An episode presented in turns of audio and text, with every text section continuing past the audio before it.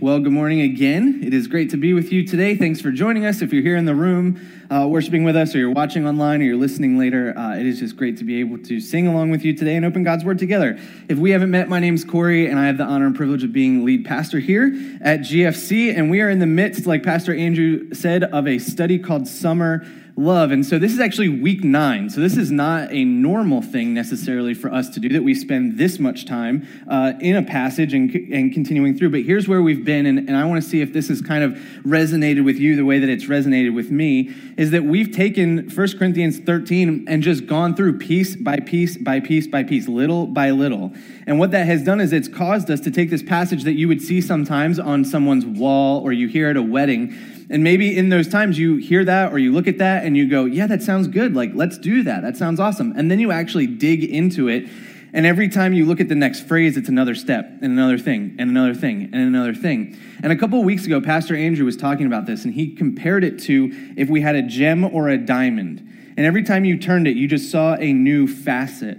And one of the cool things about this, I think, is that God says to us in His Word that He is love. And then Paul takes all this time to explain to us what love actually is. And so when we look at this and we study it, what we're really trying to do is understand who God is and what His character is like and what He is calling us to do as his followers if we've decided to follow him. And so in that space, I've been challenged. I've been challenged to kind of say, okay, this isn't, love isn't just what I thought it was. Love has a lot of facets, a lot of different things to kind of look at and understand as we're called to be Christ followers.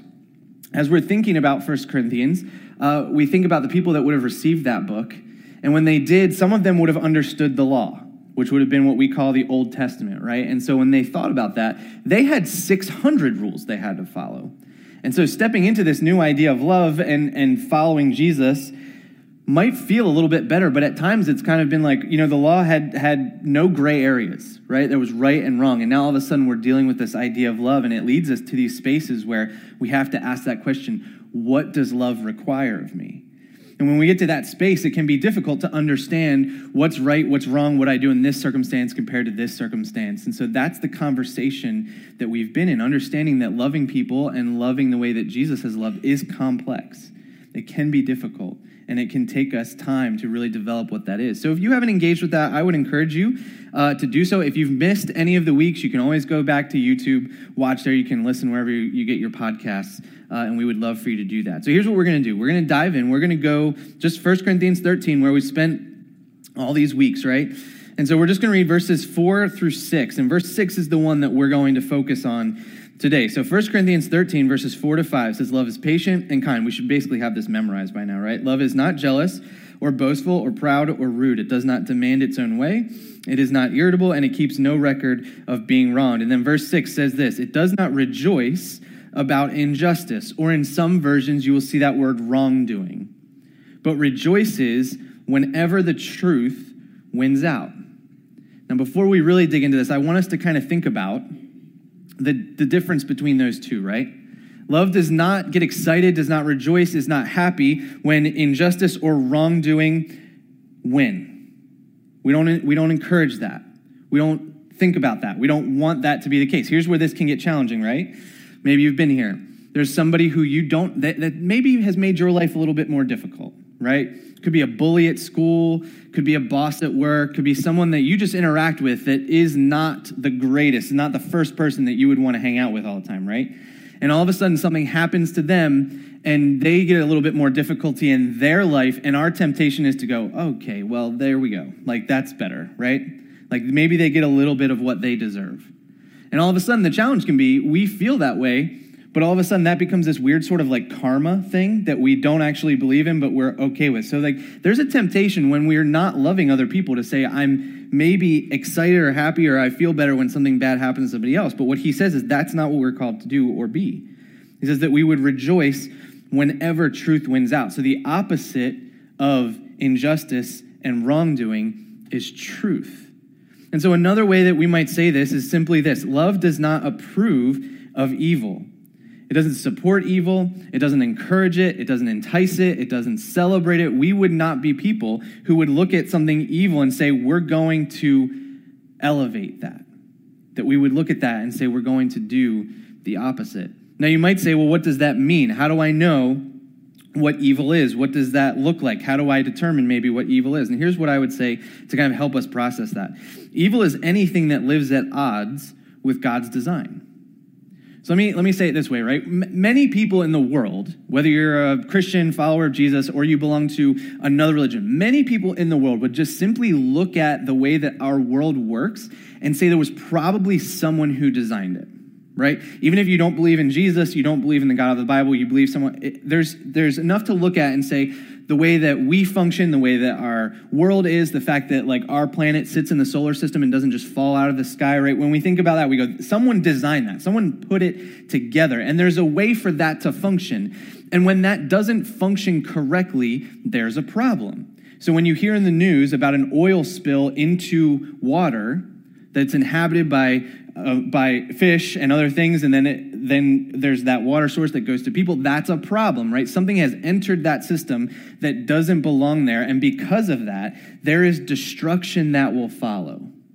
The same is true when we understand God's design for the world. When something comes in that is at odds with God's design, it will lead to a bad place that we don't want to go. I'll give you one more example, right? Many of you would not go to the beach and try and drive your vehicle into the ocean. There are vehicles that can drive into the ocean, right? We probably don't own them. Some of it, vehicles are made to what? Drive on land. Now, some of us have four wheel drive, and so we get snow or we get whatever, we can handle that a little bit more. But you put a vehicle that was made to drive on land into water, and you're not going to have a car for very long because it's in a space that it was not designed to work. We get that. And so, how does evil exist? It's when we look at God's design for the world, for our lives, for relationships, and when something is at odds with what God says, it will lead to a wrong place. That means that it is evil and it will carry us to a place that we don't want to go. And so, think about it this way, right? Love upholds and encourages God's design for everything says what God wants is best. And that's what we're going to lean into. And when there's something that lives at odds with that, we're going to be against that. We're not going to celebrate that. Now, here's the thing, right? Doing that is difficult. Doing that when all the rest of the people maybe around us or are people that have the biggest, loudest voice or people that have the vote, right? They say something different, and all of a sudden, we have to be the one in opposition. And maybe you've been in that place. And this is where this whole idea of love can get difficult because one of the things that we say here is we want people to live a Jesus centered life. But this is true. It is actually uncomfortable to live a Jesus centered life. That's an uncomfortable place to be because the rest of the people around us at times are not living that way.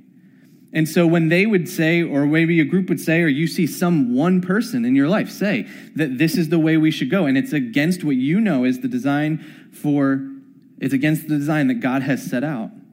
And you have to be the one who says, no, that's not right because we want to be loving people, even though it's not what everybody agrees on. It's an uncomfortable place to be. And I've said to some of you before, I, you know, I don't always dislike confrontation. Many people do. And so it puts you in a space where you have to actually be confronting to someone or have a difficult conversation. And that's a difficult place to be. And yet, love is something we're called to do but it never says, Paul never says, right, this is easy. In fact, as we've dug in, I think we've seen that it is not easy. So here's what I want to do. I'm going to go to another place in 1 Corinthians today. We're going to stay in 1 Corinthians. We're going to go backwards. We're going to go to chapter 5. Okay? So if you want to turn on or turn in your Bible, you can go there. Like Pastor Andrew said, if you want to scan the QR code that's on the back or on the screen or on the back of your card here, that will take you to our follow along so that you can see all the verses, all the notes. Uh, ask me all those questions Pastor Andrew told you to ask me, uh, and submit a prayer request if you'd like. So we're going to go to 1 Corinthians chapter 5. Okay, we're going to get a very specific example here in how Paul teaches the Corinthians how to handle this. Remember, this same book, so same author, right? Same group of people is getting all this information. So in verse 1 of chapter 5, it says this I can hardly believe the report about the sexual immorality going on among you, something that even pagans don't do. I am told that a man in your church is living in sin with his stepmother. Okay? not a good situation, right? Paul says, I, it, I can hardly believe it. And then he says, this is even something that pagans, which is just a church word or a Bible word for people outside the church that don't follow Jesus, the people out there, they don't even think this is a good idea, right? This is gross to them. And yet, this is what the church is engaging in. We would feel that way today, too, right? If, if this situation was happening, we would all go, and this, even people just in our neighborhood would be like, this is weird, right? The only time something like this shows up, even in media, is, is usually as a joke, right? It's so absurd, it's so silly. It's not a good joke, but it's just silly. It's like, this would never happen. Why? Why would this be the case? And so Paul says, this is a problem. He goes on in verse 2 You are so proud of yourselves, but you should be mourning in sorrow and shame and you should remove this man from your fellowship. Now, wait, like, time out. Think about that last phrase. You should remove this man from your fellowship. That's a harsh place to go, right? And many of us would read that maybe and go, that's not, that feels not like church. Like that feels not like what we're supposed to do or what we're called to do. Now, I would say this. We know from other places in Scripture that Paul would also say, before this happens, there should be a conversation that has happened with this person. But here's the situation that seems to be true everyone knows about this. Paul is not there with them. He's removed from it and he's heard about it. They all know about it. There's been conversation about it. And so now they've got to decide what to do with it. So let's keep going in verses uh, 3 and 4. Even though I am not with you in person, I am with you in spirit.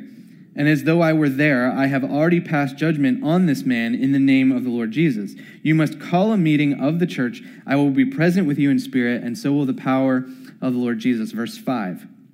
Then you must throw this man out and hand him over to Satan so that his sinful nature will be destroyed and he himself will be saved on the day the Lord returns. Again, think about that verse for a second. Again, he says you have to kick him out, hand him over to Satan so that his sinful nature will be destroyed and he himself will be saved. So he goes this. He says, if you kick him out, God's going to do the work in him that needs to be done. And the result of that will be that he actually is going to be saved and he is going to turn from this problem. He is going to be okay. And when the day, when the day the Lord returns, all will be well in his life. He says there has to be this step. Why? I would say it this way that allowing someone to comfortably live in sin may actually keep them from entering the kingdom of heaven. This is the difficult space, right? This is difficult. When we see something in someone's life and we say, that's evil, that's wrong.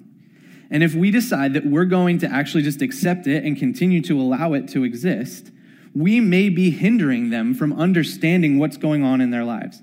Let me just help us get there, right? We if we have a culture where things are just accepted what's false what goes against god's design if it's just accepted people may enter our fellowship or may even just enter christianity in general and say oh this is okay right? This is the way I can continue to live life. This is the way that I can continue to be, and I will just kind of do church and I'll be there and I'll sing and I'll do all the things while I still have this sin on the side that I'm continuing to do. And if our body of believers or Christianity just says that's okay and we just leave it alone, the problem is they're never going to see the issue. Let me ask you this How did you decide what you would wear when you were in high school and middle school? How'd you decide that? You probably decided it based on what was cool or what was accepted, right? If you had hand me downs from an older sibling or from your parents or an older cousin or something like that, and you're like, this is not cool, mom and dad, I'm not wearing this, right? I'm gonna get made fun of. You had that process of thought. Why? Because the group in general said, this is what we accept. And what Paul is saying is when we as a group accept the wrong thing, we're encouraging people to continue in sin and we're not loving them even though the opposite, the understanding that what has to happen for this person is difficult. And so we want to be a place. We want to be a group of people. We want to be, as followers of Jesus, the kind of people that are encouraging the positive side of things, the things that God calls us to, the things that God requires of us, the things that God designed, so that people don't continue and we ourselves don't continue to live in a place where sin continues to be. He goes on in verse 6 and says, Your boasting about this is terrible. Don't you realize that this sin is like a little yeast that spreads through the whole batch of dough? Verse 7 Get rid of the old yeast by removing this wicked person from among you. Then you will be like a fresh batch of dough made without yeast, which is what you really are. Christ, our Passover lamb, has been sacrificed for us. Verse 8. So let this let us celebrate the festival not with with the old bread of wickedness and evil, but with the new bread of sincerity and truth. Now, if you're like me, they start talking about yeast, and you're like, I have no idea what you're talking about, right? I've never made my own bread. I don't understand this. So let me help us kind of understand what's going on here. He's talking about when yeast gets introduced to bread, they would make bread without it. They like they had at times they would purposefully have bread with no yeast, but the problem was one little bit gets in there and it's just going to continue to spread right? So this is a conversation that they understand. We don't necessarily get there because if you don't make your own bread or you've not been a part of this process, you don't get it. But if we were talking about this today, if Paul was writing this today, I think he would use this term of darkness. We understand when something is bad, it's represented by darkness. Any one of our books or movies or things like that that we read, if there's a good guy and a bad guy, the bad guy is almost always understood as darkness. One of the best examples of this is Star Wars right? Because you've got the force, you've got good and bad, and they even call it the dark side, right? It's bad, it's negative. And so we get that idea. And if you've followed that narrative, if you've seen the original three movies and then the prequels and then the new stuff that's come out on Disney Plus, right? You see the whole thing of how darkness takes over one person's life and it continues to have a negative effect, right? We get that. And so here's how we maybe want to understand this and get this is that sin left unchecked will creep in like darkness. It will start to exist. And it little by little will continue to grow. And I think this is actually true of darkness, that darkness stretches to the farthest depths it's allowed to reach. What's the only thing that stops darkness? It's light. And so as soon as you remove the light, where does the darkness go? Everywhere that the light was. And so when it's allowed to reach those places, it's going to stretch as far as we will allow it to go. And sin is the same way. It's what Paul is teaching through this situation that Corinth has. They're realizing that if they allow this sin to continue to exist in their presence and they will do nothing about it, it's going to infect the group. It's going to lead the entire group that's saying it's okay, it's allowed, we're going to allow it to exist. It's going to impact other people as well. And we know this, right? Like your sin doesn't just affect you. Your sin can affect your family, your sin can affect your friends, your sin can affect other people. And so when we realize that it's not just about us, it's not just our thing, that it's going to get to others, we will be a little bit more quick to get rid of that darkness in ourselves as well. I'm going to keep going, verses 9 and 10. Paul says, When I wrote to you before, I told you not to associate with people who indulge in sexual sin, but I wasn't talking about unbelievers who indulge in sexual sin, or are greedy, or cheat people, or worship idols. You would have to leave this world to avoid people like that. I mean that you are not to associate with anyone who claims to be a, a, believer, yet indulges in sexual sin, is greedy, worships idols, or is abusive, or is a drunkard, or cheats people. Don't even eat with such people. Paul's got a lot of hot takes in this passage, right? Like he's dropping a lot of quick things that you're like, if you just read it by itself, you're like, Paul is like, maybe he was in a bad mood this day, right? He takes this hard turn in this passage and says, Listen, I'm talking about people who claim the name of Jesus. He says, You don't have to disassociate with someone who doesn't claim the name of Jesus, who isn't a part of your church, who isn't claiming to be a part of Christianity. If they're continuing to live in sin, he goes, That's what you should expect from them. That's, that's just the way it is. They don't know Jesus. So he says, if they're living that way, great. And he's not great, but that's just the way it is. You just understand that. He says, if you were going to disassociate with people like that, you would have to leave this world. He says, you would just have to go away. He says, you, if it's someone who's claiming the name of Jesus, now we've got a problem. He's saying those that claim the name of Jesus, who claim to be a follower of him, are held to a higher standard. Now, Paul takes the time to point this out, and I think that we should take time to understand this too. Because here's what I've seen at times, not in, just in our church, or I'm not just thinking about that, I'm just thinking about in general, as Christians are known, we can be quick to look to people outside of Christendom or the church or followers of Jesus, and we look outside of us and we go, look at how bad those people are, right? I'm not going to go near them. I'm not going to do this. I'm not going to support them. I'm not going to buy stuff there. I'm not going to whatever, right? And we look at people outside the church and we go, look how bad they're acting. And then the problem is when those people turn around and say, take care of your own stuff that's happening within the church, we can be slow to do that.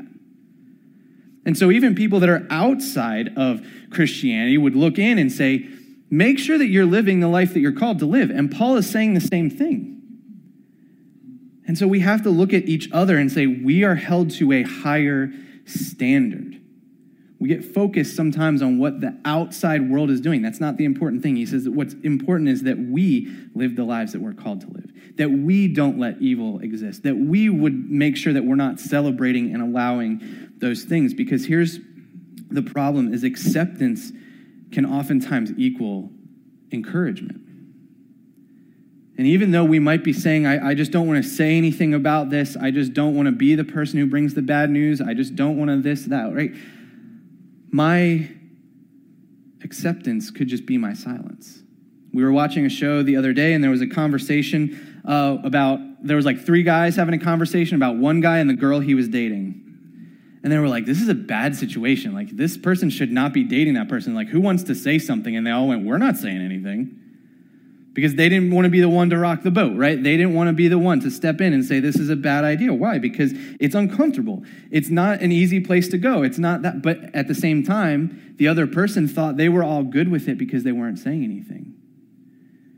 And so when we are silent about sin issues, especially in our own context as Christ followers, we're encouraging it to continue. And Paul says that's not what we are to do. Verses 12 and 13, he goes on to say this It isn't my responsibility to judge outsiders, but it is certain, certainly your responsibility to judge those inside the church who are sinning. And God will judge those on the outside. But as the scriptures say, you must remove the evil person from among you. Here's what I'll say, and then I'll qualify this a little bit, okay? Here's what I want us to get to sin inside the church should anger us more than sin outside the church. When I was talking, I was preaching a couple weeks ago, we talked about this idea of being easily irritable or easily angered, right? We talked about that. And I said, whenever you talk about anger and justifiable anger in Scripture, if you've been around church for a while, there's almost always one passage we go to, and it's the passage where Jesus decides to flip tables over in the temple, right? We remember that one. That sticks in there because Jesus doesn't do that a lot. Where was he? In the temple. What made him more angry than anything that we can see in Scripture was when the people who were claiming the name of his father were taking advantage of others. That made him that angry that he would flip tables and make a whip and do all of this stuff. Now, here's where we could land today, right? This could feel like a conversation where we're going, oh no, if I mess up, my church is going to kick me out. because of the conversation that, if we take it out of context, Paul was having with the Corinthians. Here's what I want us to get, right? We all sin. We all fail every single day. We all find ourselves doing things we shouldn't. We all find ourselves doing things that go against God's design, just being honest, right? We, that, that happens every single day. And this doesn't mean that we're going to turn around and we're going to go, oh, you messed up, you're out. That's not the idea. But the idea is that we want to make sure that we are confronting each other in a loving way and caring about one another and building community together so that those sins are brought to light and so that they don't carry themselves to a place we don't want them to go. And there would be a conversation, right? If there's a sin going on, somebody sees it and has a conversation, we'd say, What are you doing, right? We want to help you. We want to get you to the place where you need to be. But we want to be ruthless against this idea of allowing darkness and sin to just exist in our midst without confronting it. We don't want that to happen. And we want to love each other. I'm going to talk more about that in a little bit. We want to love each other through all of that process. But we want to make sure that it doesn't exist here because the most loving thing for us to do is to support the design that God has put in front of us. So that brings us, as we think about how we're going to do this, right? It brings us to this question What does love require of me. You might be thinking, uh, I know of someone that, I, that is living in sin, claims the name of Jesus. And the idea is there should be a conversation there. And you're like, that feels really uncomfortable, right? I don't want to be that person. I don't want to have to be the one that's responsible for that. But here's the question, right? What does love require of me? What should I do? There's three things I want us to think about as we process how to do this, okay? And the first thing is this that we would identify darkness as darkness. Another way of saying this is sin is sin. And so if, it, if we look at Scripture and we say this is clearly against God's design, right? This goes against what He says is the way that He wants the world to operate and what He says is best, then we would look at that and we would say this is wrong. And so if we know somebody or we ourselves, right, we're having too much to drink too often, evil, right? Gonna stop it. I look at my heart and I say, I'm being greedy, evil, gotta stop it. I'm cheating, I'm, I'm taking time from work that I shouldn't take, or I've been doing too many things, or I've said things I shouldn't said, or my attitude's this, or when I am angry, I take it out physically on people or objects, right? Evil must stop. We have to have this space where we can understand and draw the line and say, this is wrong. And it's darkness and it's evil. And so we want to be able to look at God's word and say, where is the line? How we love people can be gray sometimes. But what God says is right and true and good and his design is clear. And so we don't want to get into the space where we just say, well, it's not too much, right? It's not so bad. They only do it sometimes. You know, every person that I've ever heard or had a conversation with that got to a point where they did something that was kind of to the space where you're like, I can't believe they did that. Almost always that conversation starts with, I got away with this little thing this one time. And all of a sudden, that darkness grew, and it got worse, and it got worse, and it got worse. And in that, they got to a place where they did something they thought they would never, ever do. And so, identifying that darkness when it is that little thing, saying we're not going to do that anymore, is so important. The second thing I would say is that we would lovingly bring the darkness to light. Here, let me give you an example of this to kind of help us process how we do this, okay? I've never had surgery. Anyone else in the room never had surgery ever? Okay, so there's a handful of us. Most of us at some point get some sort of surgery, right? And so I've never had surgery, but I've been around when my three children were born, and I've watched enough medical shows on TV. I think I, I, can say this at least, right? When you get to the point where there's this major thing going to happen, they start to hook you up to a lot of sensors, right? They track your heart rate, they track your blood pressure, they want to make sure all of those things are in place before they go in and start doing the thing that they do, right? Whatever it is, even if it's just your appendix, right? They're going to make sure your heart rate is fine, blood pressure is fine, other things, right? They're going to make sure, even though your appendix is, is not attached to your heart, they're going to make sure that's fine. Here's the way I want us to think about this. When we lovingly bring the darkness to light, when we have to go to someone and say there's something wrong that we have to fix, we have to also be thinking about the other systems in them as a person that we're not trying to change. Because sometimes what happens is we go in and we say, we just focus on the bad thing, right? Imagine if your doctor was like, oh, we're gonna go in, we're gonna take out your appendix, and that's all we're gonna do, right? Just like lay there for a minute, let me get at it you would be like, that's a problem. I don't want to do that. How are you going to know if I'm having this problem or that problem or whatever, right? That, that puts you in a very uncomfortable place. And so sometimes we focus on that one bad thing and we forget to care for the person. And we would never want a doctor to do that. We would want the doctor that says, we're going to take every precaution to make sure, even though we're going in to fix this one bad thing, that the rest of you is taken care of that the rest of you is intact, that the rest of you is going to be okay. I see an issue, but I want you to know that I love you. I want you to know that I want you to get the help. I want you to know that I'm walking with you through this. I want you to know that you're not by yourself, that you're cared for. And yet we still need to fix this one thing.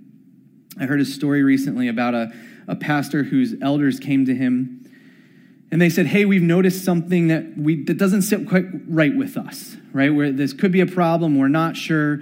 We don't we don't think you're in a place yet where you need to resign." They just said, "Hey, we, we just want you to take off some time. Take some time, pray. We'll get you some therapy. We'll make sure we're going to go in the right direction here, right? We love you. We want to make sure this doesn't become more of a problem." They said, "How do you feel about that?" And the other and the pastor said, "No, I'm not doing it." I don't know the end to that story because I don't know that the person that was telling that story knows the end yet. I think it might still be in process. But here's where I think it's unwise, right? Why would you, if someone's coming to you and saying, I love you, I want to help you, I don't want this to get to a point where it's bad, why would you look at them and say, No, I'm not going to take your help? In the same way a doctor comes to you and says, I want to help you. This is a problem. You would say, Yes, please help. Right? That's the other side of this, too if you're the person that the conversation is being had with and you have to say yes or no to accept what someone's coming to you and saying, I see this problem, I want to help you fix it, remember they're not just coming to attack you personally. They're coming to say they love you and they want this to stop because they want to make sure this doesn't continue to be a problem. And the third thing I would say is this that we would desire conviction and not condemnation. You know, we know already from Scripture and from just the understanding we have of Jesus that he died for the sins that we commit. And if we're followers of him, there is no more condemnation. So the idea is not to come to them, come to somebody else, or when we're hearing this, the desire is not for us to hear that we are being condemned by God, but that we would be convicted of not living the life that we are called to live. And this isn't about works, right? It's not that process. But what we know is that when we decide to follow Jesus and we are one of his followers, we are a new creation. And so, therefore, there would be a new way of living that would come along with that. And if sin is allowed to continue to be in that space, we've missed it. We want to feel that conviction, understand when things are wrong. That's what pain is. It's not going to be comfortable, but when we feel that conviction, we feel that pain, we're going to go, something's wrong, I need to fix. And we would do that if we are feeling pain in our physical body. So here's what I would say love prevents darkness from advancing in the lives of those around us. Love prevents darkness from spreading or continuing or advancing in the lives of those around us. It's what love is and that we would welcome that conversation into our lives as well. This is why community is so important, right? Because if we don't know each other very well, even if I saw you do something wrong and I come over to you and I'm like, that's wrong, right? You would not react well to that. But someone who knows you, you know that they love you, they've been there over time, they can say to you, I love you. This is what's going on. We need to fix it you're more likely to welcome that and allow that wisdom to sink in. Now, if you're paying attention, here's what we did a lot of today, right? we focused on the first part of that verse we talked about.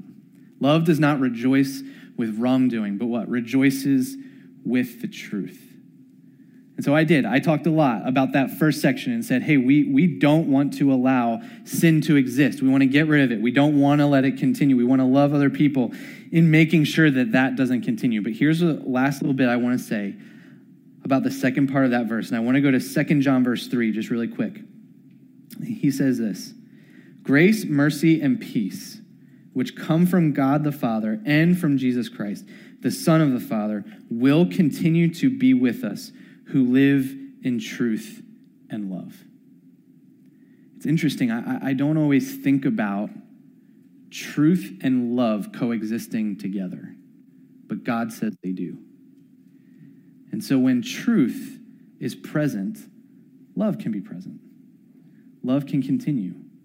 Loving someone is bringing the truth to light. And so we would say that love pursues and celebrates truth. It's the way we love other people. We're not done with all these facets that we're learning in 1 Corinthians 13 yet.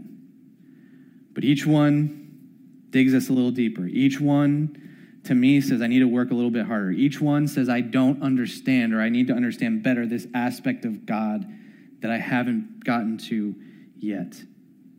But ultimately, what Jesus wants is to bring truth to our lives. And if we live in the system, in the design that God has created, it won't go to destruction.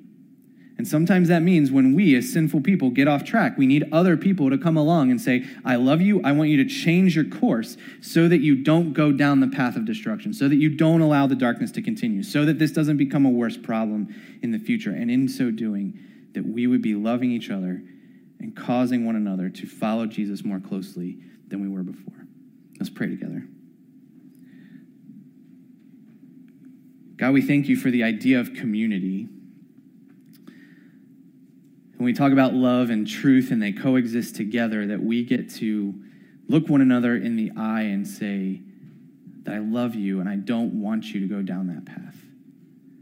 I pray that that would be true of, of our fellowship here. I pray that that would be true of the churches in New Holland. I pray that that would be true in just Christianity, that we would be ready and willing to see one another in a loving way, to redirect what we need to redirect. And when someone comes to us, that we would be willing to do that as well. I pray that we would care for one another as we do that, that it wouldn't be a finger pointing, it wouldn't be a condemnation, that it would be a reality of saying we love you and we don't want the darkness to continue. I know that that's difficult, it's hard, it's not comfortable. And I just ask that you would give us wisdom as we try to live that out, that our love to one another would exist in truth. In Jesus' name,